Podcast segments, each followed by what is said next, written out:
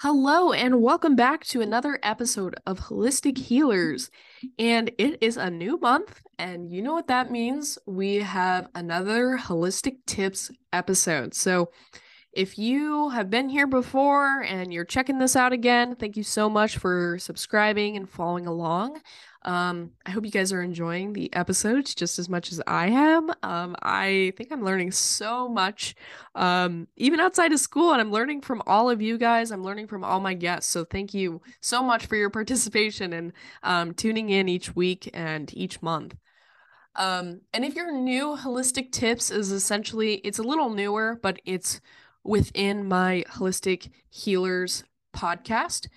And essentially, what I do once a month because I usually have on guests who share a lot of their expertise and, you know, their knowledge or people who have been through the healing journey themselves and want to give recommendations.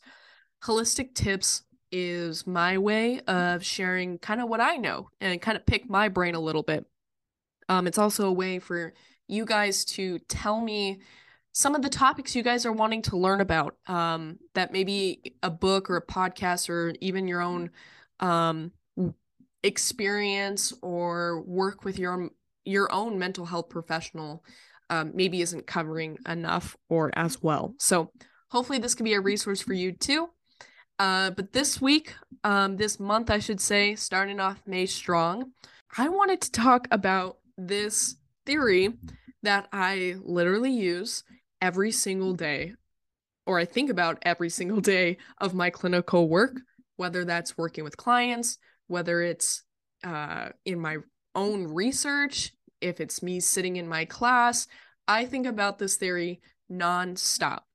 And obviously, if you are listening to Holistic Healing, um, or listening to Holistic Healers podcast and subscribing to the Holistic Healing Instagram page, there is this fundamental bio psychosocial approach meaning that everything really in our life is connected. Our genetics, our biology, you know, that nature kind of aspect. We have the social approach, right? Of this is more nurture, this is how we grew up, our relationships with ourselves and our others and community, and psychology, right? How do we orient ourselves? How do we think? How do we feel? And how can we connect those? And how can we kind of align those to our most authentic kind of quote unquote self? How do we get there? Right. So everything is really all mixed together. And I think honestly, a lot of modern day psychology is about this dynamic of a biopsychosocial approach. But this theory that we're going to talk about today is called polyvagal theory. And I reference it almost all the time every day. I've probably said it. Actually, I know I've said it before in a podcast with you guys. So you probably are like, okay, what is this theory? Because I've talked about it before. And if you haven't heard of it either, that's what we're going to talk about today. So let's get into it. All right. So polyvagal theory, it was created by Dr. Stephen Porges. But if you are trying to orient yourself and try to understand your health and well being, especially if you think psychology is a little abstract and it's like, how do we even do this? what even is this kind of science? Um, I recommend looking into this because it highlights the importance of not only psych feelings and thoughts and the importance of safety and all this stuff, but also what is your body doing biologically? Something tangible, right? Something that's pretty evident or you know if you're paying attention or you're aware of it we can really read our bodies and how we're feeling.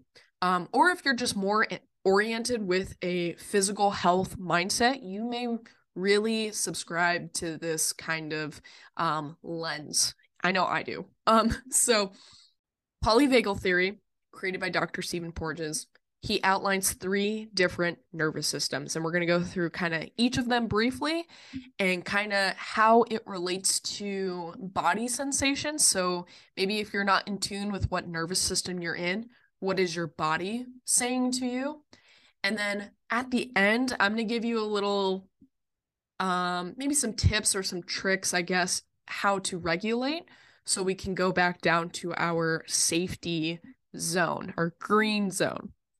So let's first start. There's three different ones. There is this parasympathetic nervous system. It's broken into two different systems. There's the ventral vagal and there's the dorsal vagal. That's more of a like our emergency state is I think he likes to put it. But there's two it's kind of separated into two different parts.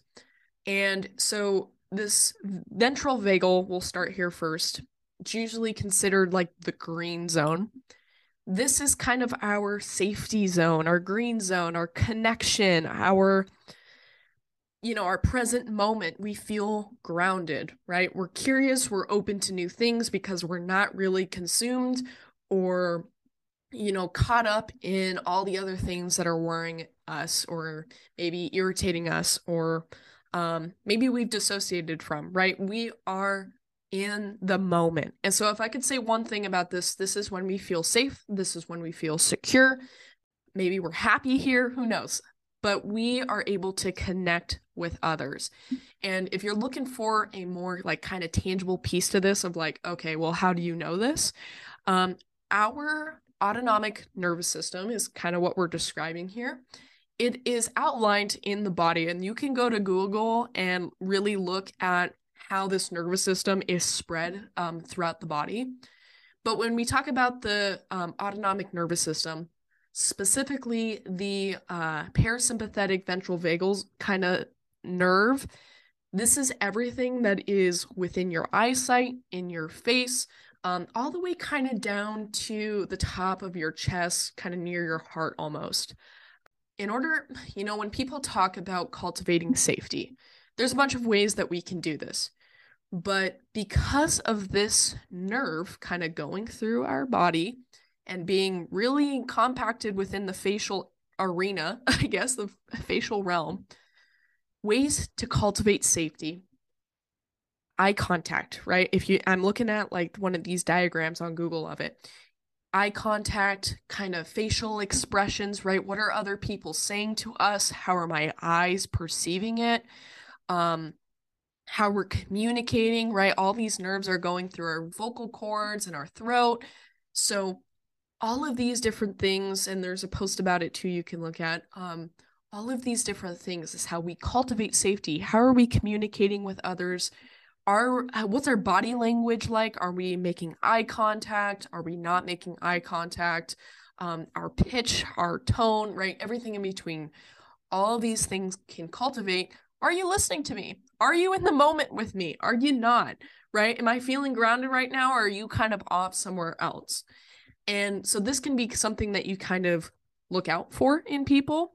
Um, it also can be a way of are you present in the moment? Because if my eye contact, if my body language, if my, you know, my pitch, my tone, you know, whatever you want to call it, is not present, not grounded, we are probably not in this nervous system. And additional kind of biomarkers could be digestion, right? Is our appetite doing well? Are we interested in food? Um, I say that lightly, by the way, just for other reasons, but you know, resistant to affections, right? We're not going to be able or we're not going to get sick as easy. Um immune response, right? We're going to be healthier. We're able to combat, you know, viruses and bacteria a little easier. We feel more restful or we're able to get restful sleep. We also have oxytocin that gets released, which is one of our happy hormones, our neurotransmitters. Um, this allows us to connect with others, right?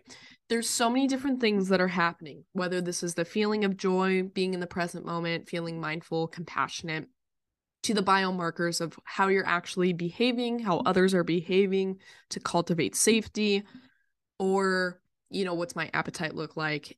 Am I getting sick? You know, what's happening? And this will kind of make more sense later as we move to the other two. Um, but just be mindful that this is the green zone. This is about safety. We're in good health and you know, kind of all the other things we were talking about. So Dr. Porges then goes on to the sympathetic nervous system. And kind of the rest of this model talks about the flight, fight, and freeze response. So within the sympathetic nervous system, we are specifically talking about the flight fight response. So when we talk about flight, this is our impulse maybe to move away. This is when we feel panic. This is when we feel fear. This is when we feel anxiety and worry and concern. Or this is fight. This is our movement towards, right? When we feel rageful. This is when we feel angry or irritated or frustrated, right? And I want to note here and really emphasize the fact that all of these emotions and feelings I was just listing are normal emotions.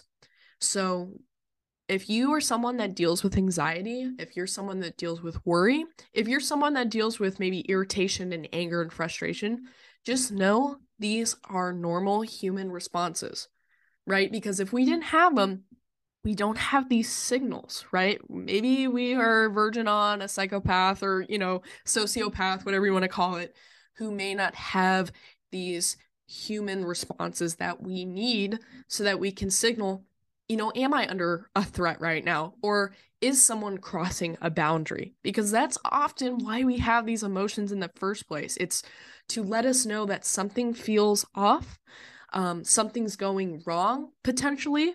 Maybe it's not. We have overactive fight or flight responses. But I just want to note here, I don't want to go too far down this path because this could be a whole other episode that these are normal responses. Now, with that being said, I want you to imagine that you are on a hike and you see a bear. I would not want you to be in the green zone, that social engagement, ventral vagal, parasympathetic part of the nervous system. I don't want you to feel in the present moment, to feel grounded, compassionate for this bear that's going to kill you, maybe. Who knows? maybe it's nice. I don't know. But on this hike, we're not worrying about that. I want you to be in the flight or fight response, right? I want you to feel anxiety, worry, concern, panic potentially, right? I want you to maybe feel angry or irritated and rageful that you know you stumbled across this bear if you do have to fight it because you can't escape right now i don't want you to fight a bear and i hope that you know you can get to safety but we need these emotions especially if we are under life threatening situations okay so it is very natural for our body to fluctuate between this parasympathetic nervous system the social engagement, the green zone, and the sympathetic nervous system, where we feel this fight flight response, right? Our blood pressure is going to go up. We're going to have a faster heart rate. Um, adrenaline's going to be pumping. We need oxygen to be circulating to our vital organs in that moment. Um, and I don't want you to be worrying about if you're hungry or not, or your salivation, or your immune response, right? I want you to be worrying about getting out and away from the threat. Okay. Now that we understand um, the sympathetic nervous system and its need, we need it. We don't want to get rid of either of these responses. In today's day and age, our nervous systems are now in more responsive, reactive states within the sympathetic nervous system, probably than ever before. And I say that because the littlest things right now are triggering this sympathetic response, this fight or flight nervous system response. So maybe it's like, and I'm going to say this with like an email at work. Maybe you send an email to the wrong boss or to the wrong person, and maybe that brings up some anxiety. Or maybe it's posting something on Instagram and you know something comes up for you and, and now we feel angry. I don't know. Whatever the um scenario is for you. There's a lot of things now in our day and age that are moving us into this fight or flight response that is not actually threatening to our body, right? It may feel like panic, it may feel like anxiety and worry, and maybe it is, right? Maybe we move into the sympathetic nervous system. However, whether it's these little like scenarios that I'm talking about, or it's a deeper rooted trauma or trauma happens to us, domestic violence, right? Uh, you know, anything, anything that you can think of when it comes to trauma, right? We get stuck in the sympathetic nervous system. And especially for those like more minor um, scenarios that we do not have the coping mechanisms or the we've never been taught how to regulate these worries or panics, we get stuck in our sympathetic nervous system and it keeps us in fight or fight mode. And so, again, maybe it's this little situation, or maybe it's a trauma response, or maybe it's being in relationships that are so draining, right? We are putting forth all of this energy, all of this rage, all of this anxiety and fear and panic. And if you think about it, what's happening in our body, right? The constant heart rate, the constant high blood pressure, um, fuel availability, right? Adrenaline is constantly being pumped. Our cortisol, our stress um, hormone, continuously being pumped like an IV through our bodies. This is going to deplete our bodies. It's going to deplete our energy levels. So when I'm working with clients, and they're telling me that they deal with a lot of anxiety and stress and even negative self talk and criticism or a lot of anger, right? Or they're in a relationship right now that's constantly depleting their resources within the sympathetic nervous system. I get concerned, really, that I really get concerned because I'm thinking about it through this lens of the polyvagal theory because it's going to move them if they don't cope with it or process trauma, if they even know they dealt with the trauma. And if you've heard of the body keeps the score, right? Trauma impacts our bodies, it depletes our bodies and our functions. When this happens, our body feels the need to re- really to rest. And this con I think about it as constant stress, constant inflammation, constant oxidative stress when this happens over time, our body moves into the freeze response. And maybe it's not, you know, even time like a long duration of time. Like maybe it's happening almost instantaneously when we are dealing with like grief or when we're dealing with like a huge amount of stress all at once, right? I think of like natural disasters too when this happens, I I think of the analogy of like when you're trying to download like a big file on your computer and when it's really really large and you try to download it or your computer starts to work slower, it maybe st- freezes, right? And that's kind of where our body's headed. When we have overwhelming stress or long-term chronic oxidative stress and inflammation that's depleting our body we move into this free zone. And this is the second half of the parasympathetic nervous system. And it's known as this emergency state. So, kind of some symptoms of this is when we feel helpless, when we start to dissociate from our current reality. Dissociation meaning maybe we're not really in the present moment. Maybe this is being really, really forgetful, memory issues, depression, depression not necessarily like the diagnosis potentially. Um i mean i would definitely think the major depressive disorder would be within this uh, nervous system state. But just depression in general um shame shutting down hopelessness feeling trapped. And what their body is doing it's not to you know say that we're preparing for death. And i know one of the models i think says you know maybe it is. Maybe it is preparing for death but I think about it as your body needs to conserve energy. It's depleted all of its resources, all of its energy, all of its time, and now it's being kind of put to rest. This is when we feel really overwhelmed.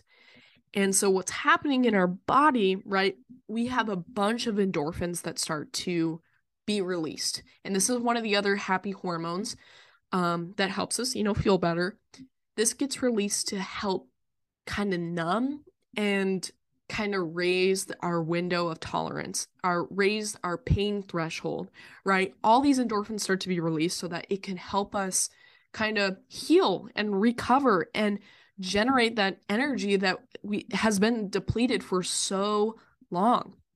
So our heart rate decreases, our blood pressure decreases, our muscle tone, our temperature within our body, our facial expressions, our social behavior. We feel more isolated, right? Our immune response decreases, so we're more likely to get sick, right? When we've depleted all of this energy, now we have so much inflammation and so much stress, right? We are going to see health symptoms start to get worse.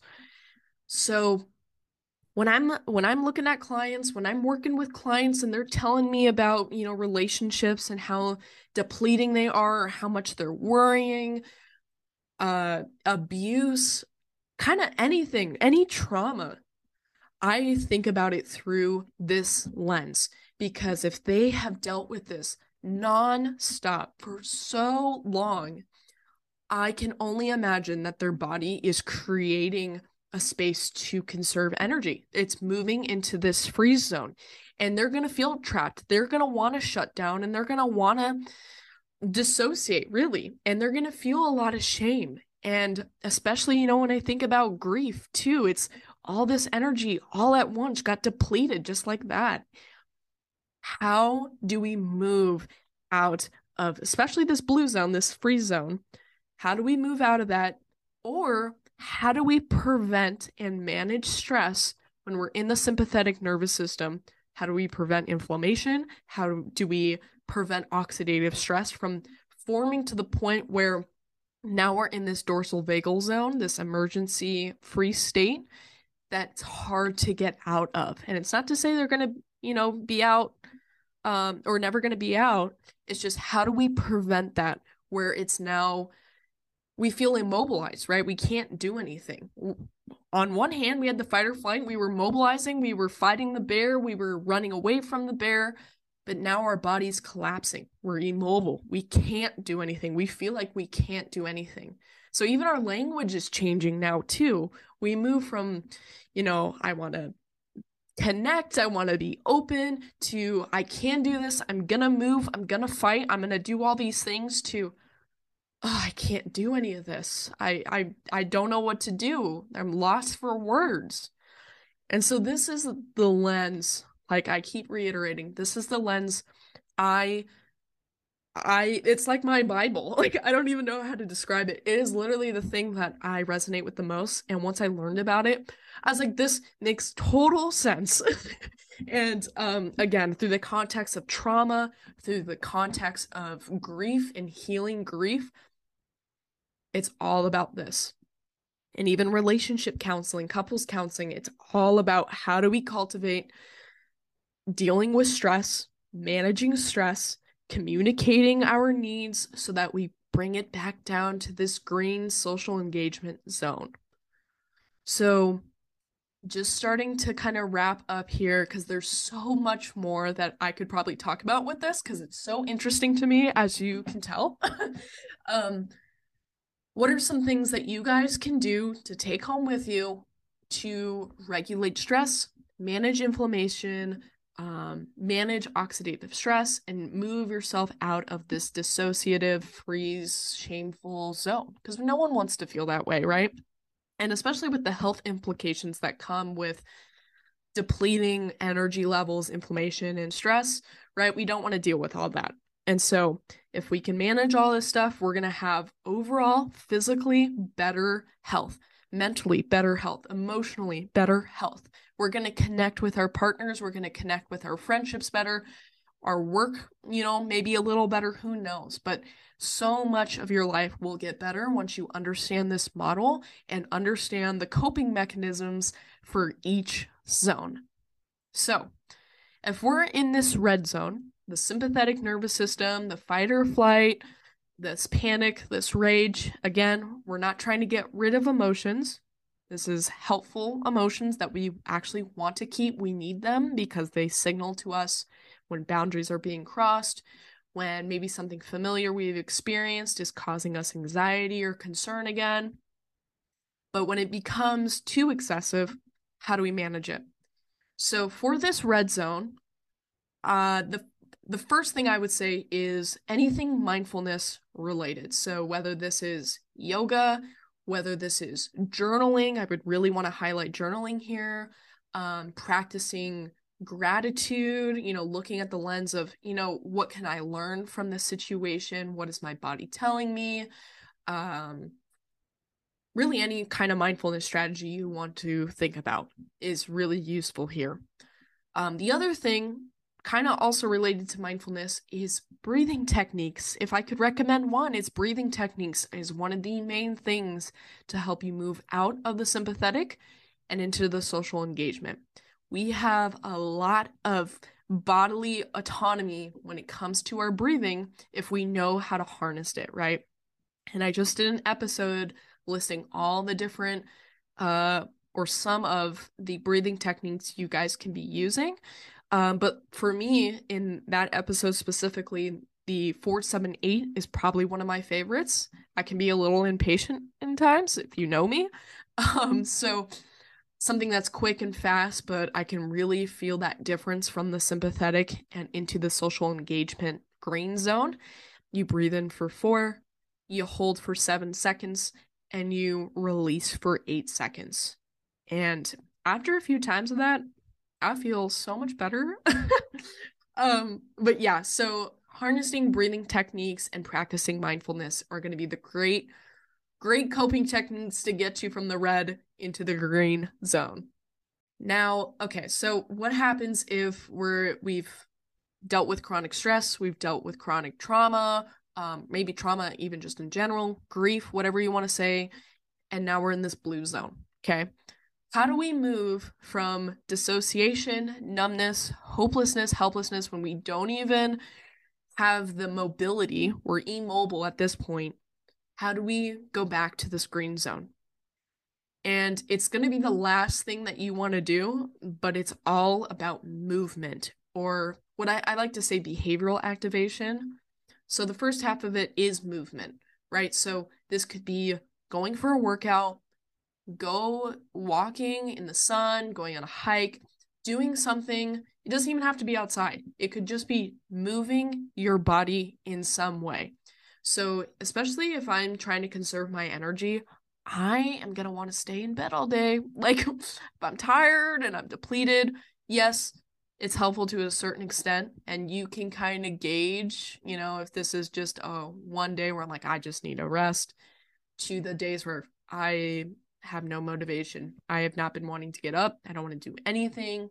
That numbness feeling, you will know the difference. So, if you're in this state, I want I really want movement of some sort. That's what I could recommend. So whether it is going to the gym, that's my personal favorite, going on a run, going on a walk, um, even doing something around your house. Maybe it's cleaning your house, moving your body, standing up.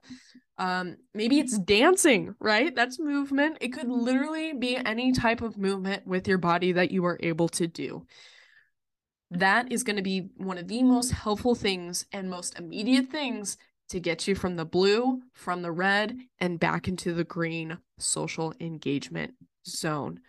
So, this was a huge theory, and I know I probably went through it super quickly. Um, so, I recommend, you know, taking some time. There's a bunch of the diagrams on Google. I'm looking at one on Facebook right now that you can go look at. Um, I post about it all the time. Um, so definitely go check it out. Again, it's called Polyvagal Theory. It's by Dr. Stephen Porges. Um, if you have any questions more about this, definitely let me know. Um, you have my Gmail. If you don't, you can DM me on uh, the Holistic Healing Instagram, or you can comment on the episode. There should be a question and answers and polls that you can take. But yeah, this is polyvagal theory. This is, I think, one of the most helpful lenses, theories that I use every single day with within my clinical work and how I help clients really. So now you have my tools. Now you can become a counselor, uh, therapist too.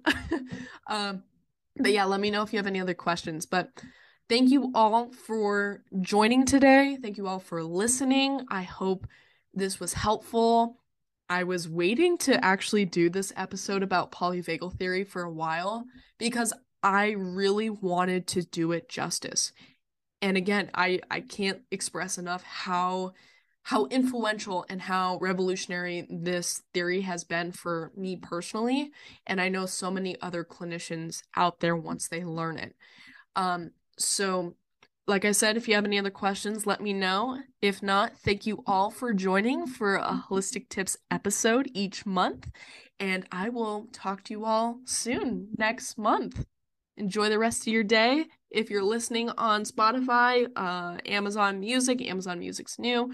Uh, thank you all. Definitely check out the question and polls, but I hope to talk to you all soon and reach out if you have any recommendations or things you want me to talk about.